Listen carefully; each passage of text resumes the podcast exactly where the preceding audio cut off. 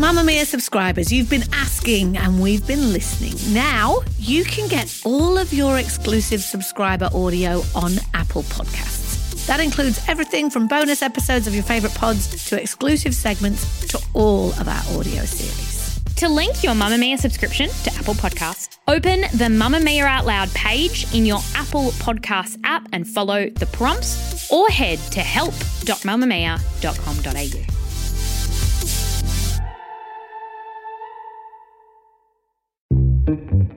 From Mamamia, hi, I'm mm-hmm. Claire Murphy. Welcome to the Quicky, Getting You Up to Speed Daily.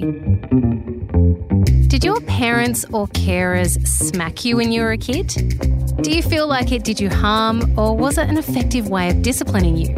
Did it leave you with trauma, or do you now laugh about how you and your siblings had to do your hair for years with a brush with no handle because mum once hit you with it so hard it snapped? Or maybe that's just me. Just this week, Wales voted to ban smacking. So, why is it still legal here in Australia? Today, we discuss whether physical punishment is effective, useful, or necessary at all for children in 2020.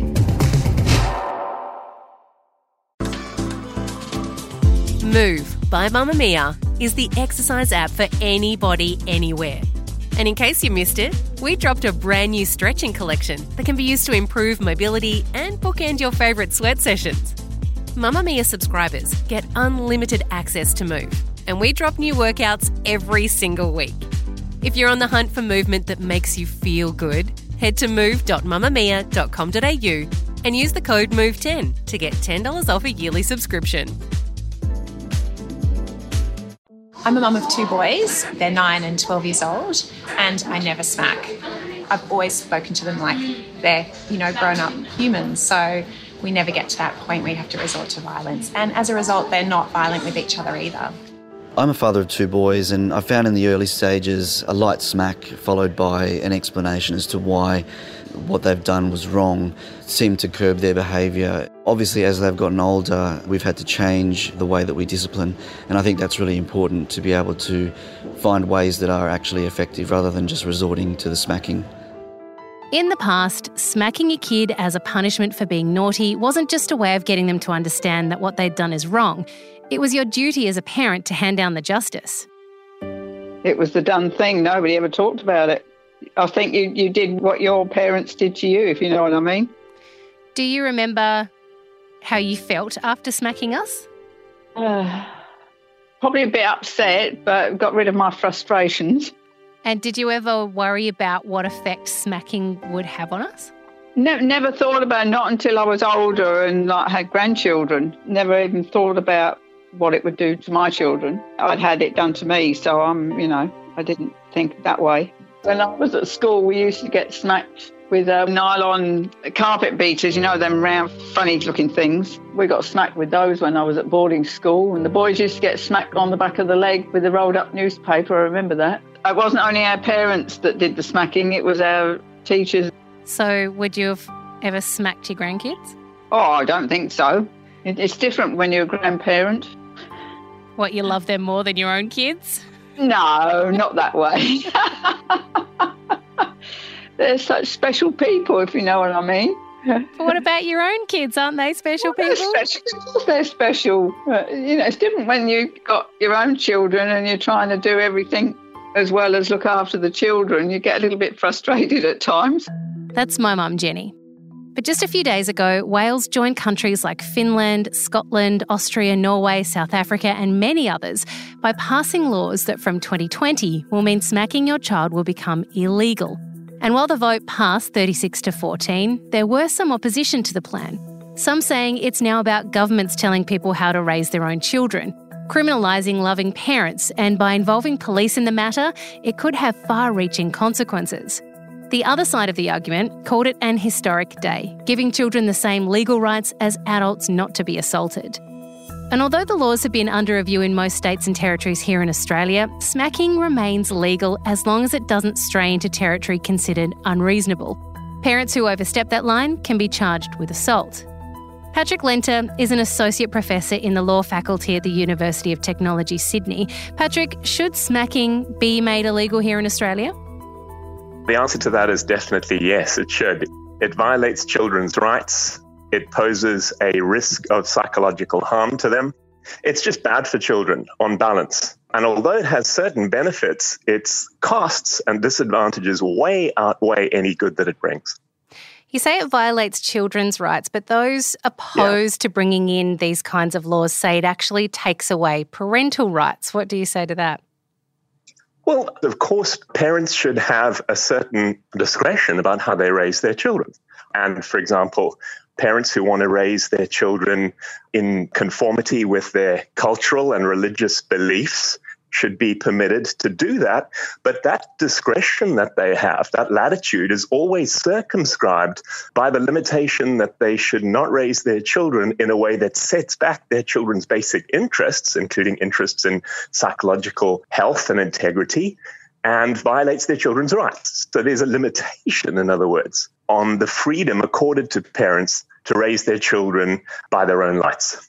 Well, those same people who are opposed to these kinds of laws say that there is potential implications, legal implications of introducing a smacking ban. And that is the definition of smacking. And what if you uh, grab your child roughly because they're about to run into the road and someone witnesses that and then reports you to the police, and then you could be charged with assault? That there are uh, long reaching legal implications of including a ban like this. What do we say to that? Well, I say, of course, there are legal implications, but those legal implications are not insurmountable. So, one of the things you can do to allow, for example, parents to maybe exert physical force on their children to prevent, when their children run into the road, to prevent them from being knocked over by a car, one of the things you can do is introduce a provision like Section 59 of the New Zealand Crimes Act, which bans corporal punishment but allows parents to inflict physical force for a range of other reasons not having to do with discipline. So you're permitted, for example, to hit your child if it's in your child's overall interests to prevent it from suffering harm or damage or something like that. So that kind of legal provision is available. There's precedent for it. It doesn't prevent corporal punishment from being criminalized. Here in Australia, these bans have been discussed and brought up in several different states over several different years.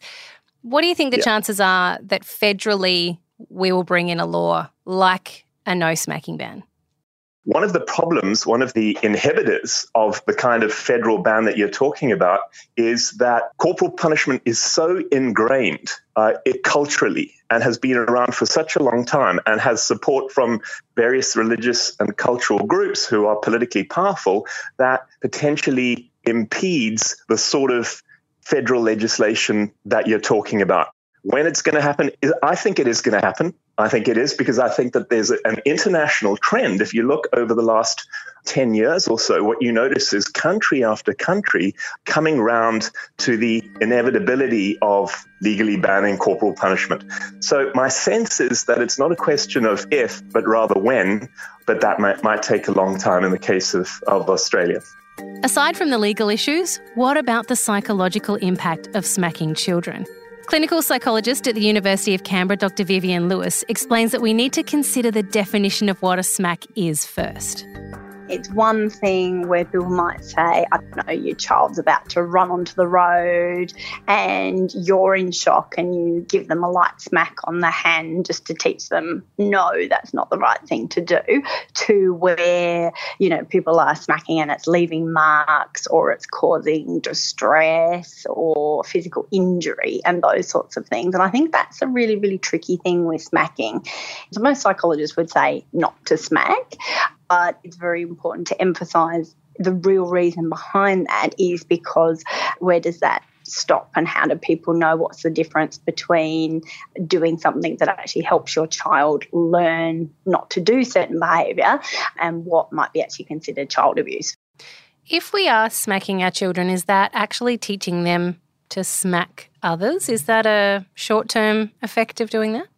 Well, quite often with children that do get smacked and get might get smacked quite regularly, the main problem with smacking is it doesn't actually teach the child what you want them to do.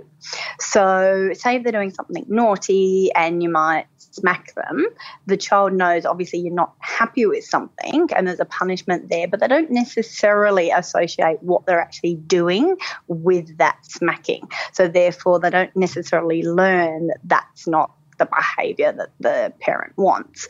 Also, with smacking, it doesn't teach them what you actually want them to do. So, if you're wanting, say, for example, to teach a child pro social behavior and to engage in kind behavior or, you know, do as they're told, those sorts of things, you're much better off actually verbally teaching a child what to do, talking about the rules, talking about what's acceptable and what's not acceptable. Because quite often, when children do get smacked, what they're learning is when you're annoyed with someone or when you're angry at somebody, the way is to lash out. So, in answer to your question, sometimes you do see that, and then children will smack other children when they're not happy with their behaviour because they've learnt that that's what mum and dad do when they don't like things. So, sometimes you actually can see children actually physically hurting other children as a result of how they're being treated at home. Now, you mentioned it's better to talk about a problem verbally with your child, but there are going to be some. Look, I'm a parent. There are times where your kids do not listen. They don't want to communicate with you, especially if they're in a moment of really high emotional, you know, whether they're angry or frustrated or whatever. If your kid's not listening, how do you get through that verbally if they're doing something mm. that is really considered bad behavior?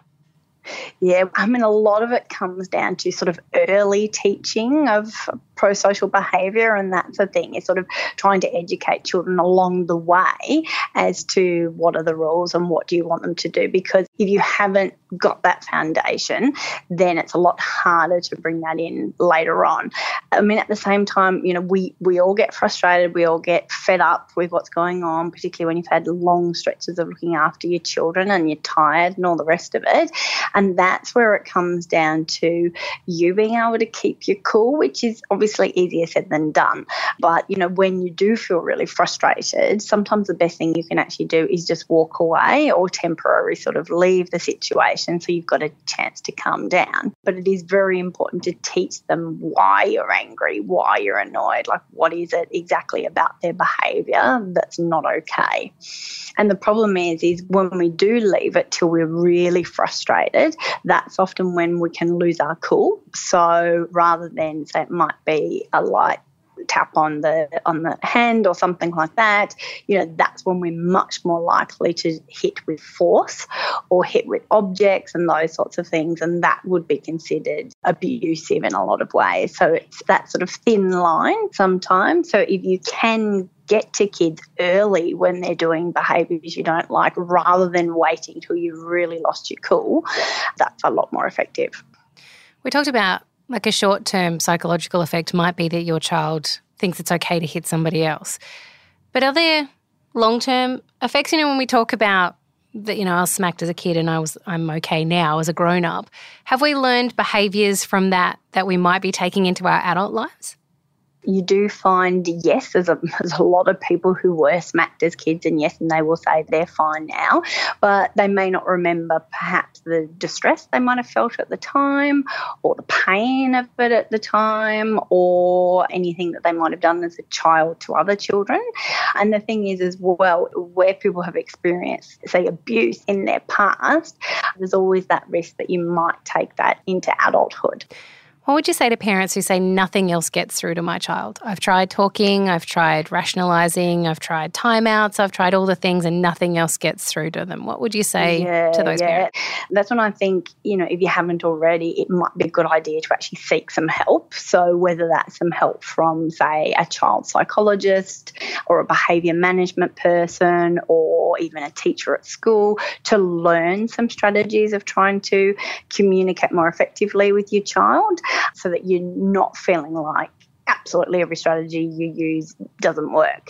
And again, trying to get in early, trying to have those early teachings early on in kids' lives so they understand what the rules are and what is acceptable and not acceptable behaviour. Swapping war stories of being smacked as a kid might be a bit of a laugh now, but it could have further impact on you than you think. At the end of my chat with my mum, we started to go deep on how smacking may have affected us as adults. I think it's probably affected my relationship with dad a bit in that we were always taught to be a bit fearful of him. I've never really been close to him because he was the fear factor. There's that thing too, yeah. I suppose if you if your mother says to you, "I'll wait till your dad gets home and he'll sort you out," you think, "Oh my god," you know. Mm, he's a big scary monster guy. ah, yeah, you don't know what psychological effect you have on a child by saying that. You not only got to watch what you do with your children, you've got to watch what you say too. No one wants to be scared of the person they love the most. This episode of The Quicky was produced by Melanie Tait with audio production by Ian Camilleri. And if you want us to follow up a news story in more detail, you can hit us up on Twitter, Instagram, or Facebook, or shoot us an email, thequicky at mamamia.com.au.